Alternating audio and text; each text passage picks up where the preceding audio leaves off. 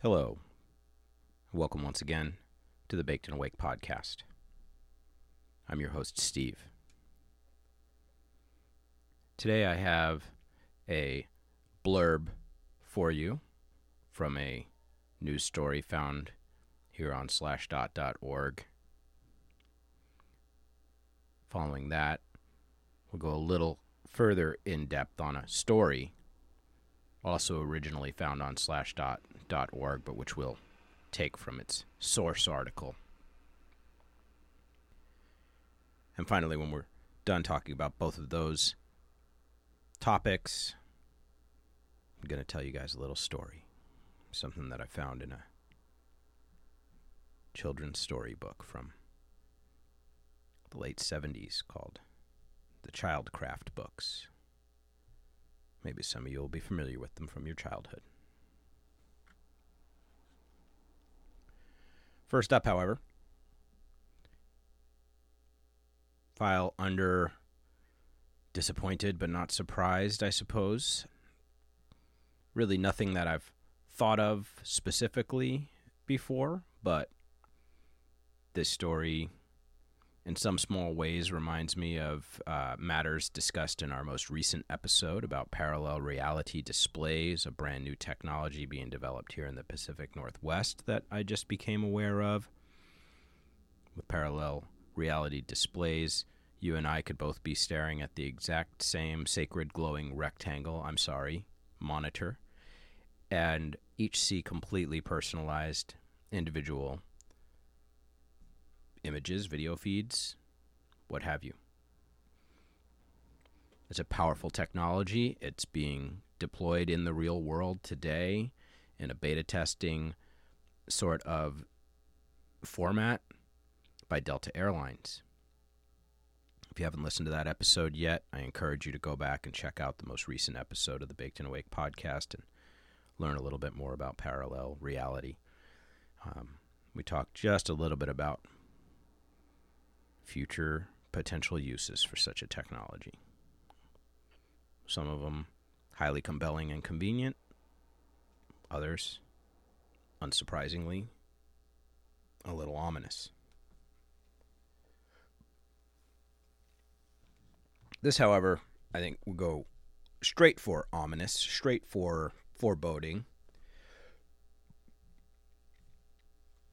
Again, not something that inherently this technology that we're about to hear about isn't inherently evil or good or bad. But it's the same theme as it always is here. Privacy. It's kind of an illusion, guys. Our rights of being safe and being able to live and exist unharassed whether we're aware of it or not, I think is rapidly evaporating in the society that we live in. We live in a society, right? Anyway, to the story. This is on Slashdot directly. This is uh, submitted by user Bo HD. It's only a few days old. Uh, I think it came out yesterday or the day before, January 16th. What's today, the 17th? So, yesterday from the Work in Progress Department. According to contracts posted on a federal spending database, the U.S. military is working to develop facial recognition technology that reads the pattern of heat being emitted by faces in order to identify specific people. 1 0 reports. Now, the military wants to develop a facial recognition system that analyzes infrared images to identify individuals. The Army Research Lab has previously publicized research in this area, but these contracts, which started at the end of September 2019 and run through 2021, indicate the technology is now being actively developed for use in the field. Sensors should be demonstrable in environments such as targets seen through automotive windshield glass, targets that are backlit, and targets that are obscured due to light weather, example, fog the Department of Defense indicated when requesting proposals. The DoD is calling for the technology to be incorporated into a device that is small enough to be carried by an individual. The device should also be able to operate from a distance of 10 to 500 meters and match individuals against a watch list. According to the details of the request, the Defense Forensics and Biometrics Agency is directly overseeing work on the technology. Two companies are working on this technology on behalf of the DFBA Cyan Systems Inc. and Polaris Sensor Technologies. So, at the risk of sounding like a pessimistic cynic, I can't wait to hear stories, oh, I don't know, two to five years from now, about local police departments all around the country demanding that they also be handed over tech exactly like this in order to better police their neighborhoods and cities.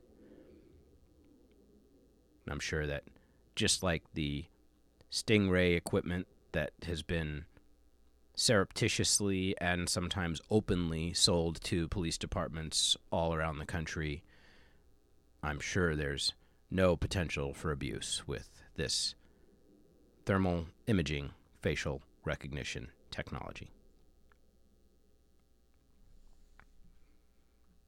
So I said file under disappointed but not surprised, but I should say file under carry on as usual, folks. Nothing to see here.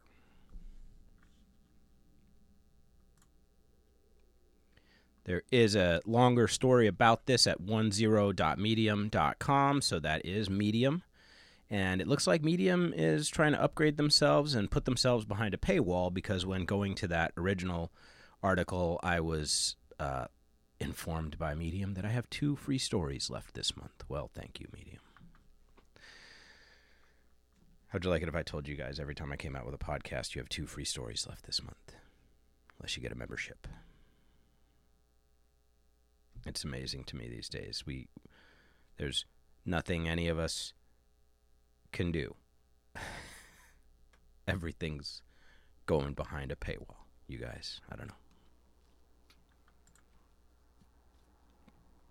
We're going to skip the story about um, mobile phones causing tumors, as ruled by an Italian high court, supposedly in defiance of evidence.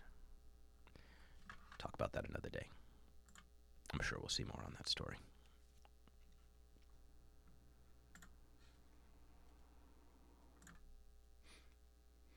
Okay, and I'm so sneaky you didn't even know it, but I just paused and packed a fresh bowl to get us ready for this next story. So if you aren't already getting safe, start getting yourself together because that's what we're doing here. We're staying baked, we're staying awake. We do it together. Let's session. Uh, this next story, it was a toss up. I had a story that I was also very interested in regarding a augmented reality contact lens, which itself would have dovetailed in beautifully with last week's parallel reality display uh, conversation. But we will come back to augmented reality contact lenses here in the future soon, uh, because I do find that to be very worthy of looking at closer the story I'm going to talk to you about here is actually at the uh, author's personal site, uh, like a blog site. Um, this this gentleman's name is like Bruce Schneier, okay, and uh, he by his own uh, bio here on his page is a public interest technologist working at the intersection of security, technology, and people. He's been writing about security issues on his blog since 2004 and in a monthly newsletter since 1998. He's a fellow and lecturer at Harvard's Kennedy School and a board member of EFF, that's the Electronic Frontier Foundation. Very important group. This personal website expresses the opinions of neither of those organizations. So this is Bruce's own take. The topic is 5G. Steve's take on 5G, as far as this podcast goes, and as far as what I've brought up ever up to this point in time about 5G. Um, I'm not going to sit here and fearmonger about 5G radiation, you know, turning us all sterile or into hermaphrodites or into zombies or into suggestible, um, you know, vessels for mind control. Um, I'm a little bit more concerned with pragmatic aspects of 5G and its implementation. Specifically, speaking for myself only, my understanding is that the higher powered broadcast towers of the 5G network will be actually needed to be uh, built out at much greater numbers than we're used to seeing with the traditional 4G towers. These may have a smaller footprint, but they'll be very powerful and they'll need to be networked in really close nodes.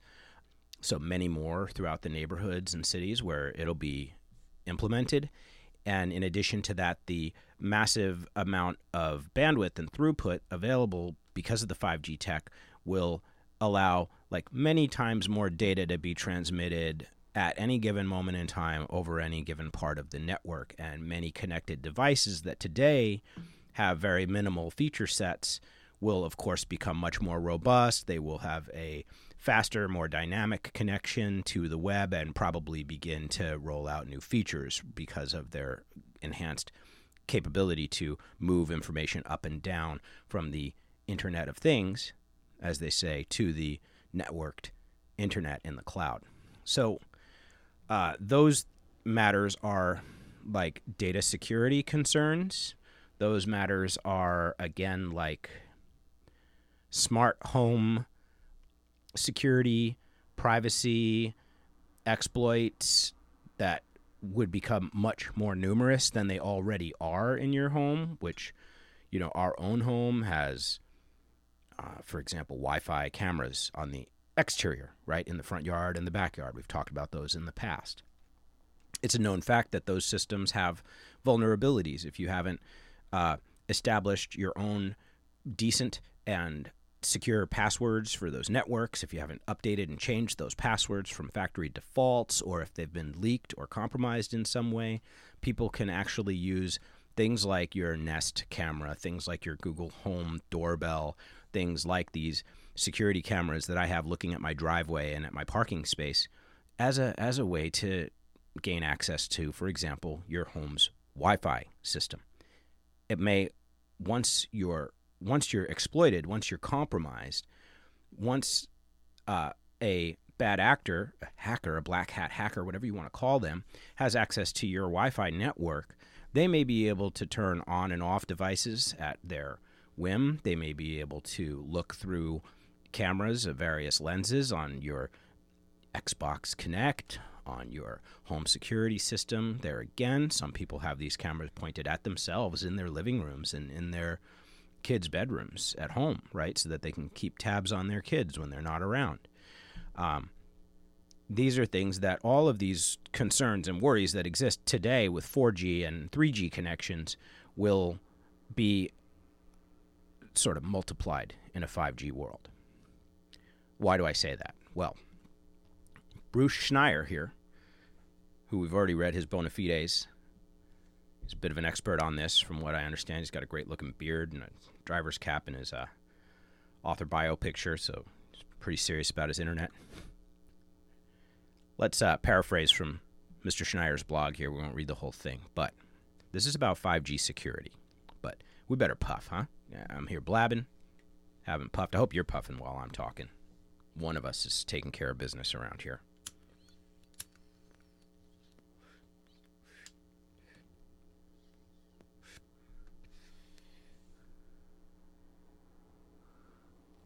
Smoking out of my Sherlock from Art Hourglass Creations today. Shout out Oli. 5G security.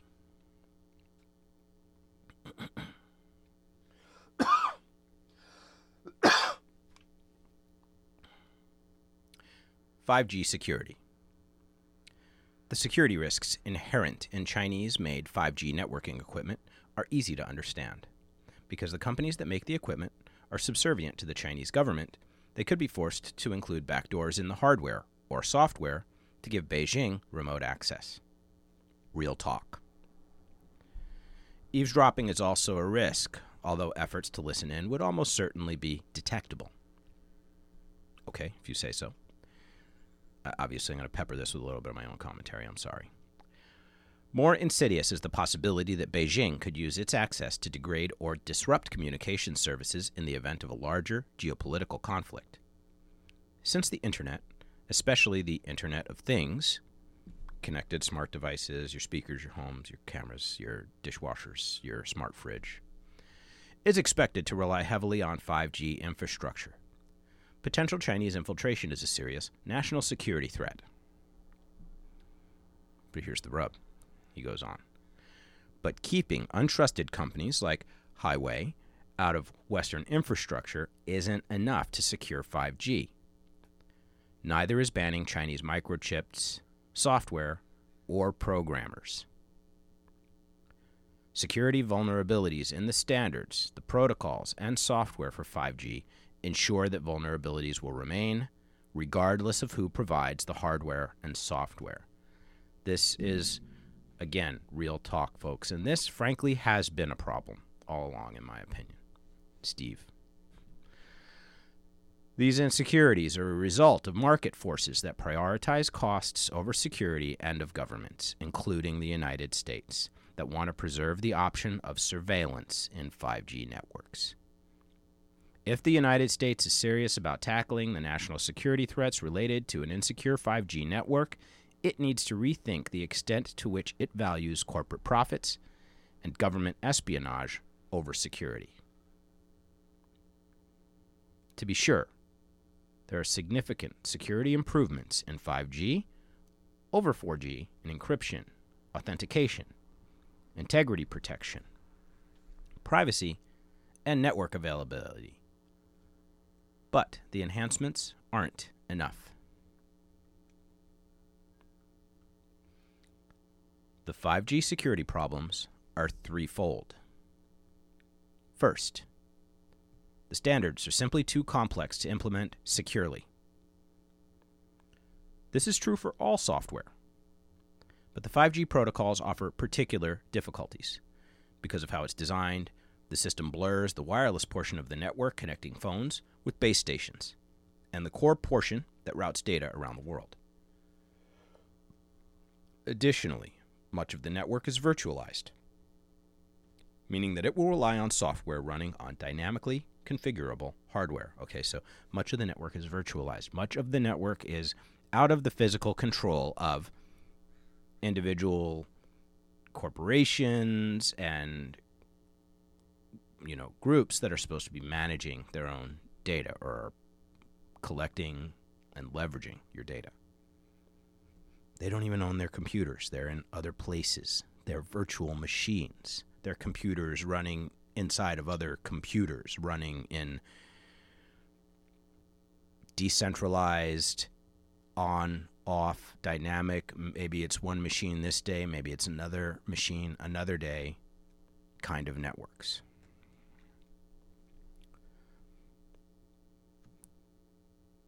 This design dramatically increases the points vulnerable to attack, as does the expected massive increase in both things connected to the network and the data flying about it. Second, this is a great one. There's so much backward compatibility built into the 5G network that older vulnerabilities remain. 5G is an evolution of the decade old 4G network, and most networks will mix generations only makes sense to me, right? I, my phone's 4G. I'm not buying a 5G phone tomorrow. I expect my phone to continue to work. Without the ability to do a clean break from 4G to 5G, it will simply be impossible to improve security in some areas. Attackers may be able to force 5G systems to use more vulnerable 4G protocols, for example, and 5G networks will inherit many existing problems. Third, and this is probably the best of all. The 5G standards committees missed many opportunities to improve security. Many of the new security features in 5G are optional, and network operators can choose not to implement them. The same, already, happened with 4G. Operators even ignored security features defined as mandatory in the standard because implementing them was expensive. But even worse, for 5G, development, performance, cost, and time to market were all prioritized over security, which was treated as an afterthought.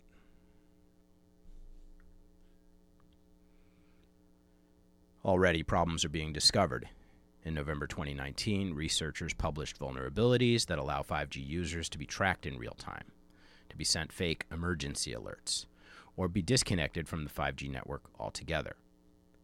And this wasn't the first reporting to find issues in 5G protocols and implementations.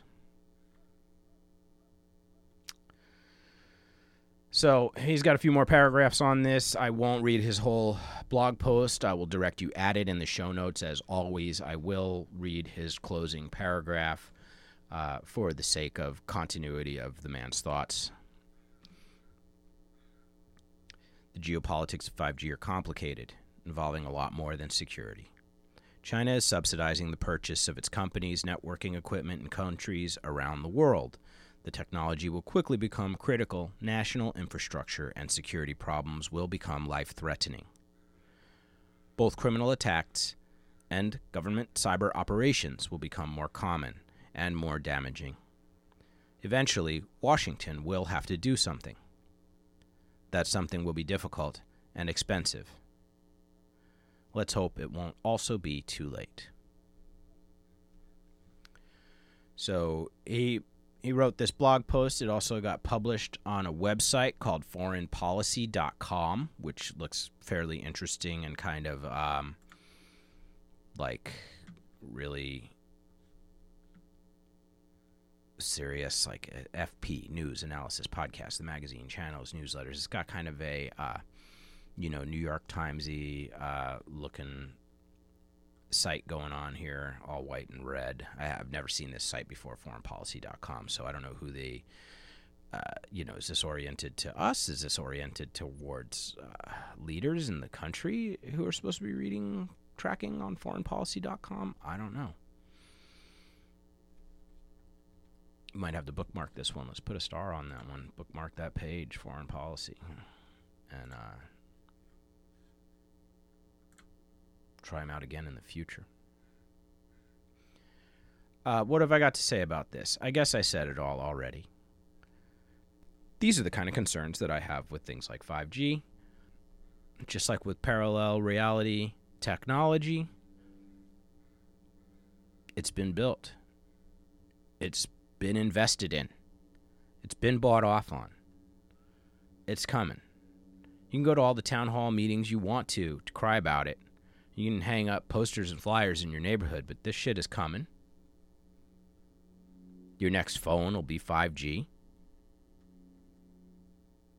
You'd be lucky if your next washer and dryer aren't 5G. 50 years from now, less, probably be impossible to buy a toaster without 5G in it or whatever its successor is. So, you know, what does that mean to a perpetually stoned conspiracy theorist podcaster type? It means what I've always said, what I said at the top of this piece. It's it's not telepathic 5G mind control bolts I'm worried about or cell phone induced tumors I'm worried about. It's the much more subtle, much less like obvious risks that are assumed, that are accepted by all of us in order to enjoy faster Netflix streaming, which is already perfect for the last several, several, several years now. Many people listening to me right now don't know how bad Netflix buffering was back in the day on 3G when things first started. On 3G and on older you know, home, quote, high speed internet connections. Anyway, unrelated to everything else, uh, today whatsoever, I got a text message today from AT&T saying that we'll receive a credit on our next bill due to them losing another class action lawsuit for lying to people and overcharging people. Comcast also separately, I read a story I think it was today as well about Comcast in Minnesota having to pay $130 million to different uh, customers who they defrauded there. Good times. So, uh, thank you to Bruce Shire, Schneier, Bruce Schneier, excuse me, for that story on 5G security. I definitely urge you to read the full story and take your time with it and just, you know, set with it and think about it a little bit. Uh, what can we do? You know, no, we're not helpless. It's not 20 years from now yet. Your toaster doesn't have 5G in it yet. Your new Nikes don't have 5G in them yet. Continue to make good choices, guys. Continue to think really hard about how much you can understand, how much you can grok about the tech you're using yourself in your own life. Get better at using it. Use the built in available security tools that you do have. Update your miserable giant password keychain with some fresh passwords. Maybe that's a ritual you engage in once a year. Uh, just do your best. Don't acquiesce. Don't just throw up your hands and buy an iPhone 12 they're not going to solve it for you. They're not going to fix it for you if you're if you get a tool, if you get a helper, if you get a chance, it'll be one that in many cases you have to go looking for to to grab back a little bit of that control. It's that turning off of uh, favorite places on your iPhone. It's that shutting down of uh, Google location history. It's that those little tweaks wherever you can. It's shutting off permissions for dozens of other shitty little apps that don't mean anything to you in your life, all of whom have access to your address book, all of whom have access to your camera and microphone. It's plugging that thing in when you walk in your house and putting it on a counter in the back room away from you and your family so you can sit and talk and engage with each other with a modicum of the privacy that you used to believe you had in your own home. It's putting that few feet of distance between yourself and your ubiquitous, precious handset that never strays hardly out of your greasy little paw. I'm talking to myself here too, by the way. It's getting that phone out of your bedroom from next to your head at night. I really hate to say this because it's it's like the most callous sounding thing in the world on the surface of it. Somebody's going to die in the middle of the night all the time. It's always in the middle of the night. Grandma's going to go somebody's going to, you know, crash their car and be stuck on the side of the road. If you gotta, turn the volume back up, turn the sound on, and leave it in the kitchen on the countertop. You're probably still going to wake up if somebody calls.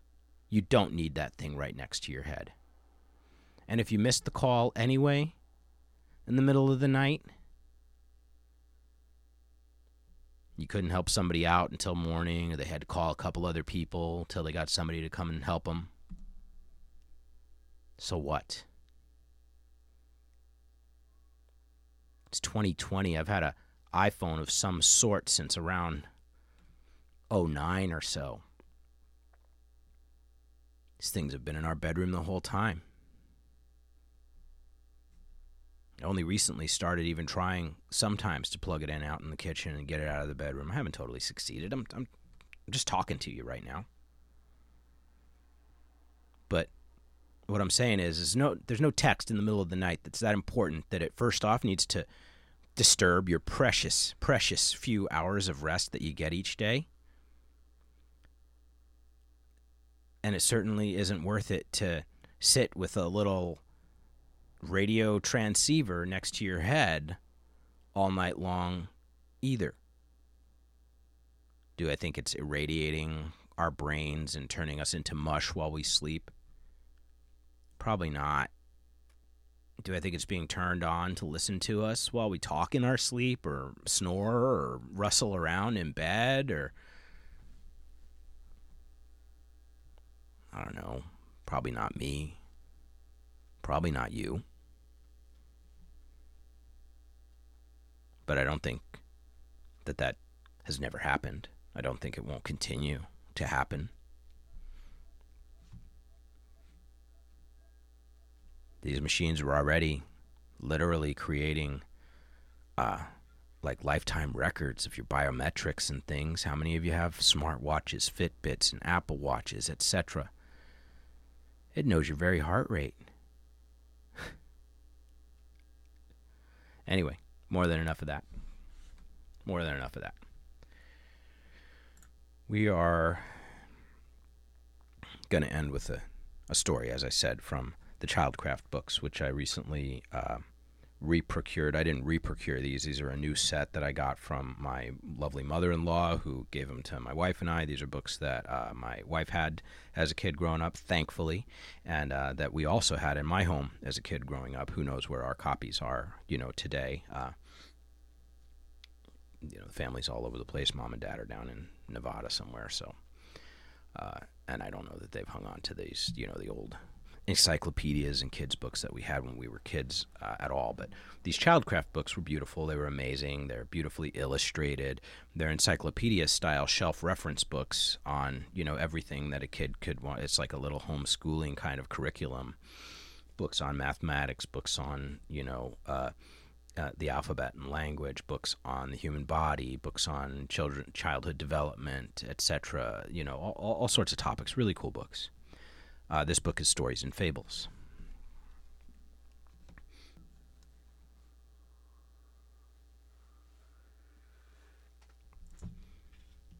I was really happy to get these books again. I started thinking about all these wonderful reference books that we used to value so much as kids, and which I think are, you know, kind of a vanishing breed. I don't, I don't know if this stuff is still being created today and sold today to kids. I haven't had network television in many years in the house, and you know, while I might be getting just as programmed as ever by Netflix and all my other streaming services, uh, I just don't see commercials like I used to. So I don't know if these are still being like hawked on TV like they were once upon a time. But you couldn't watch you know, kids' television back in the day without being sold some World Book encyclopedias at some point during the day, without being sold some uh, National Geographic animal information index cards collections. Those were dope, by the way. I loved those fucking things. I should actually start trying to collect those again. That would be super cool. Um, uh, the Time Life books really, really big, really amazing, and uh, books that I treasured growing up. Books that definitely fueled my imagination and curiosity for everything, everything, the stuff that we talk about today on the podcast. It all goes back to cool book series like the Time Life books and, and stuff like these Childcraft books. Um, we're going to go to the back section of the Stories and Fables books book here, which includes like stories about Anasazi or Anansi, excuse me, Anansi the spider, who many of you probably got your first introduction to from uh, Neil Gaiman's um, American Gods, right? Anansi the spider, he's amazing. Uh, maybe we'll read that story later. I didn't even notice Anansi on the way. I was thinking of uh, King Midas, whose story is in here, uh, and a few others. But we're going to go to one that we're all familiar with on some level, but who I bet most of us have either never had actually read to us or haven't heard in so long, like since their early, early childhood, that we forget the completeness of this story. This is a parable or a story that um, is like woven into all our, our souls. And uh, This one, uh, this story is adapted from Nathaniel Hawthorne's version of Pandora. Pandora, of the famous Pandora's Box. Beautiful black and white, like um, pen and ink or pencil looking illustration here of Pandora in front of the box just opened with all the horrors flying out. I'll definitely take a picture of this best I can and share it to Instagram. So follow me there if you want to see like a little bit of the visuals from this story.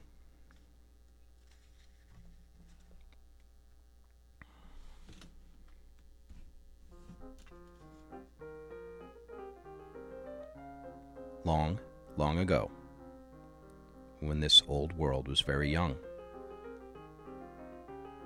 there lived a boy named Epimetheus. He had neither father nor mother. And so that he might not be lonely, a little girl, who, like himself, had no father or mother,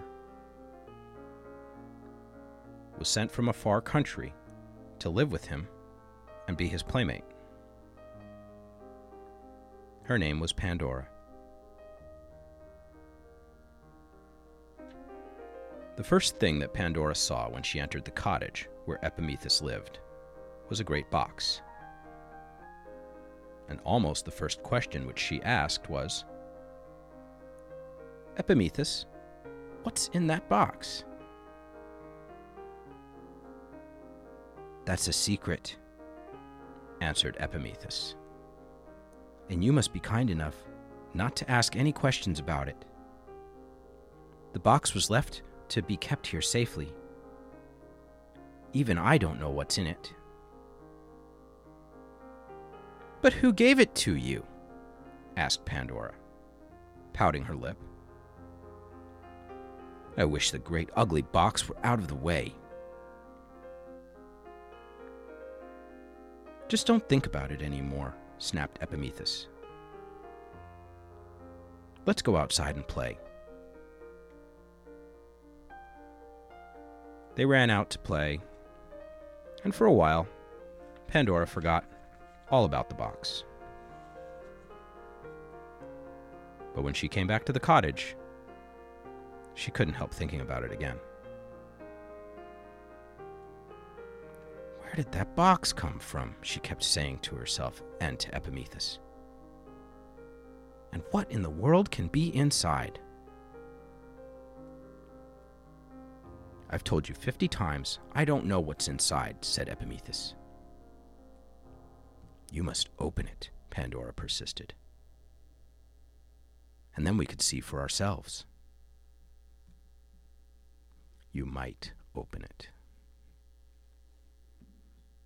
Pandora, what are you thinking of? exclaimed Epimetheus. He was shocked at the idea of opening a box that had been given to him to take care of.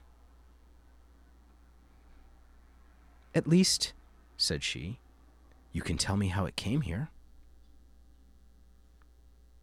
It was left at the door, replied Epimetheus, just before you came, by a person who was dressed in an odd kind of cloak. He had a cap that seemed to be made partly of feathers, so that it looked as if it had wings. Oh, I know him, said Pandora. It was Quicksilver. And he brought me here, as well as the box. No doubt he intended it for me, and probably it contains pretty dresses for me to wear, or toys for you and me to play with, or something very nice for both of us to eat. Perhaps so, answered Epimetheus, turning away. But until Quicksilver comes back and tells us we may, neither of us has any right to lift the lid of that box. And he went out of the cottage. What a stupid boy he is, muttered Pandora. Then she stood gazing at the box. It was made of a beautiful dark wood, so highly polished that Pandora could see her face in it.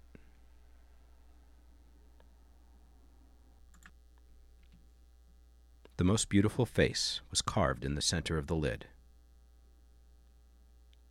Pandora had looked at this face a great many times, and it seemed to her that at times it smiled at her, and at other times it had a grave look that rather frightened her. Box did not have a lock and key, as most boxes have, but it was tied with a gold cord. Pandora said to herself, Perhaps if I untied the cord, I could tie it up again. There would be no harm in that. I need not open the box, even if the knot is untied.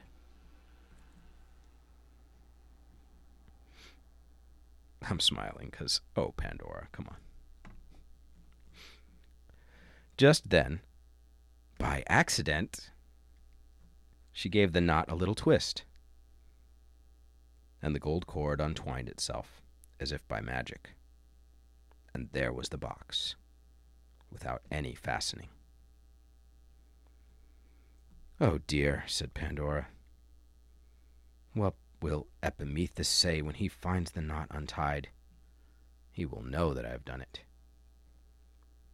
How shall I make him believe that I have not looked into the box?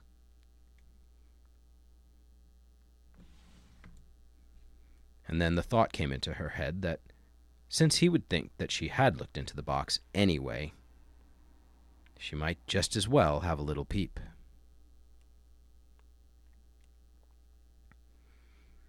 The face on the lid smiled at her, as if to say, there could be no harm in raising the lid. And then she thought she could hear tiny voices inside the box that whispered. Let us out, dear Pandora. Pray, let us out. We will be such nice, pretty playmates for you. What can it be? thought Pandora. Is there something alive in the box? I'm going to take just one peep, and then shut the lid as safely as ever. There cannot possibly be any harm in just one little peep.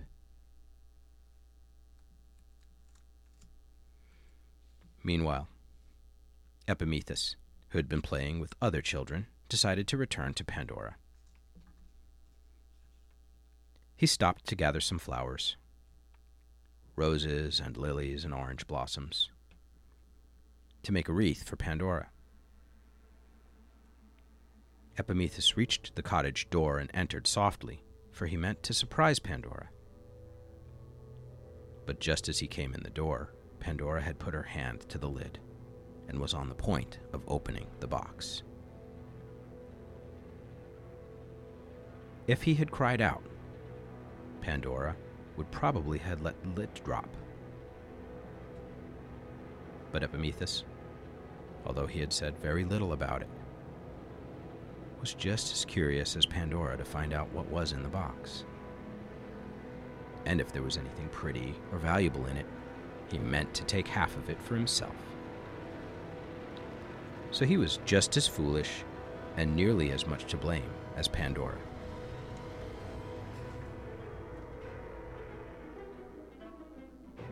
There was a heavy peal of thunder outside, Pandora did not notice.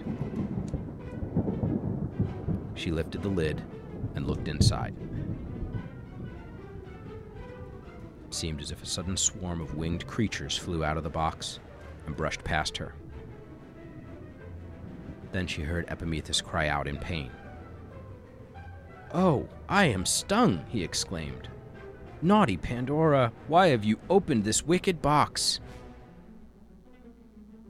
Pandora let the lid fall and started over to see what had happened to Epimetheus.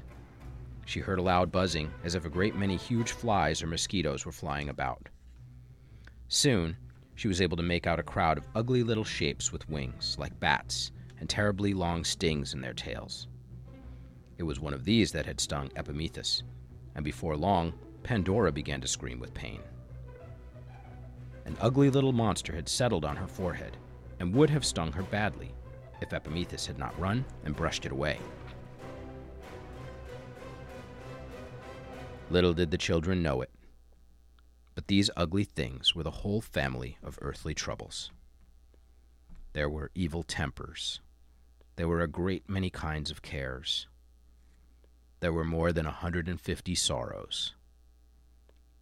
There were diseases in many painful shapes. There were more kinds of evil than it would be of any use to talk about. All the sorrows and worries that hurt people today had been shut up in the mysterious box and given to Epimetheus and Pandora to keep safely, so that the happy children in the world might not be troubled by them.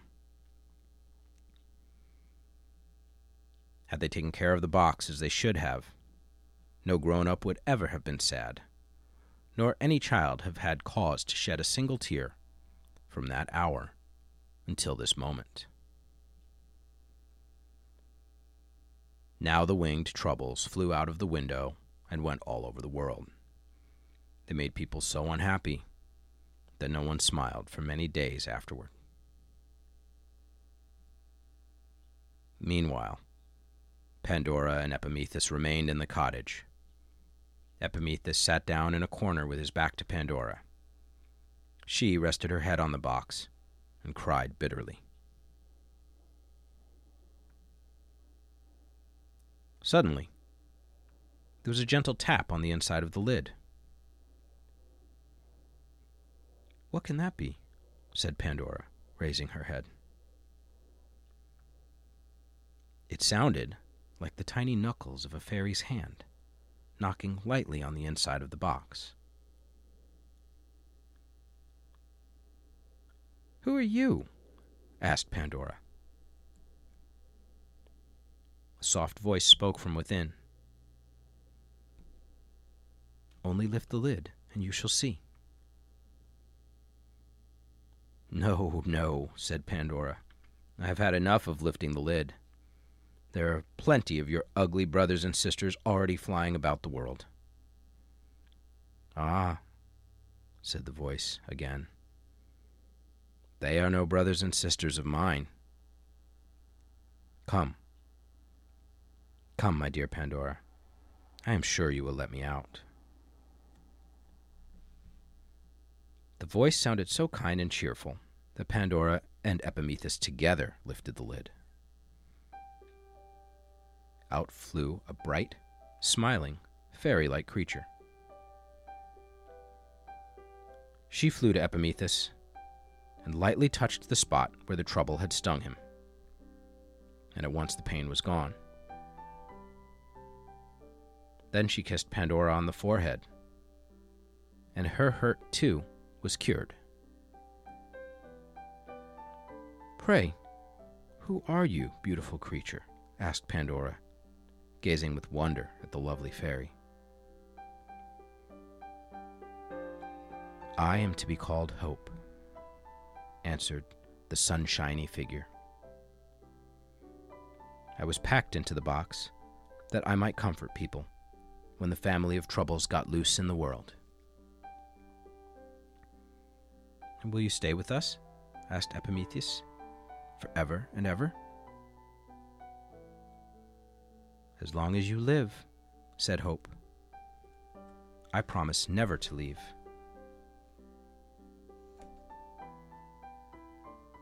Sometimes you will not be able to see me, and you will think that I have gone away forever but perhaps when you least dream of it, you shall see the glimmer of my wings on the ceiling of your cottage.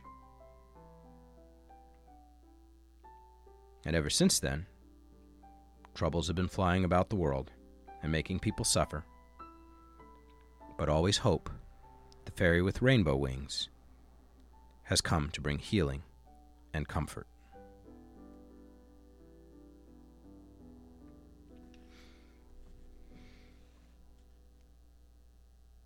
So this is the child childcraft edition of Nathaniel Hawthorne's A Wonder Book.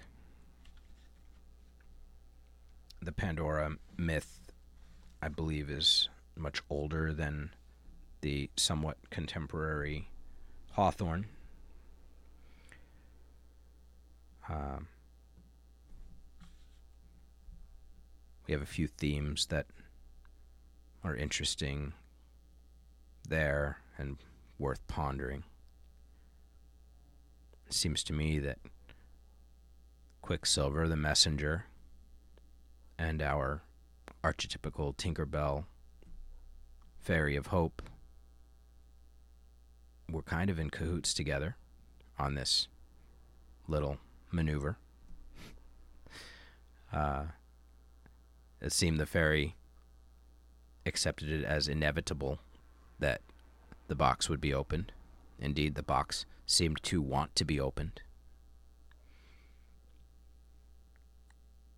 And the box was, of course, entrusted to two foundlings Adam and Eve, archetypes themselves, after a manner.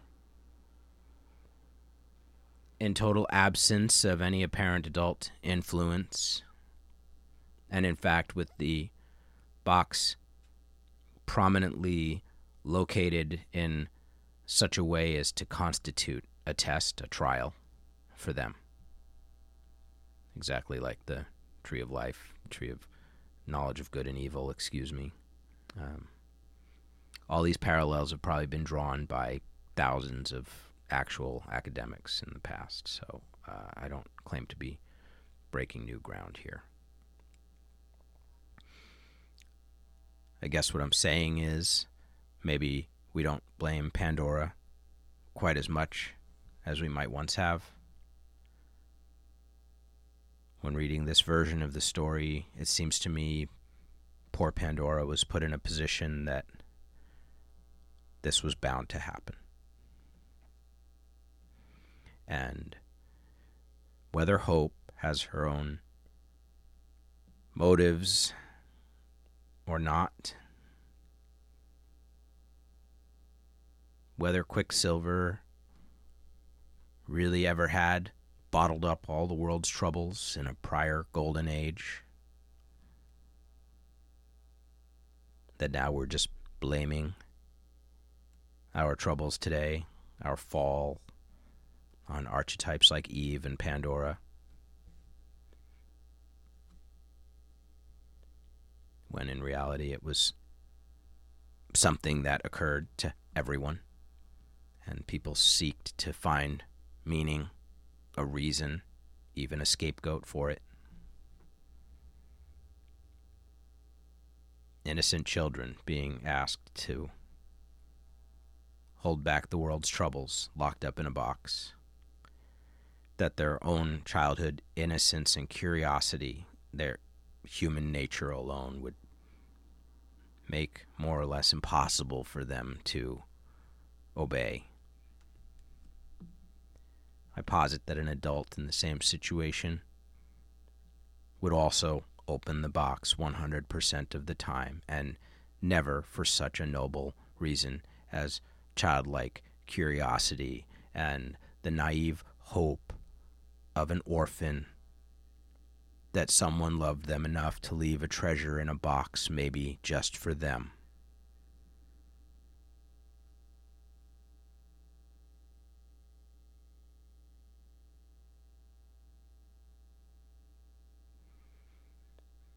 Thanks for listening today. Thanks for listening all the time. Say hello anytime. Let me know what you'd like to hear about. Email me at talktous at bakedandawake.com.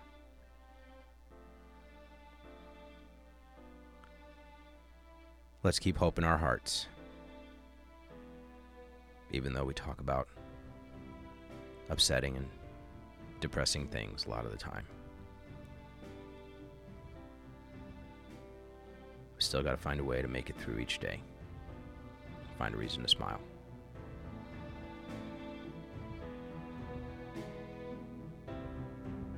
Love you guys.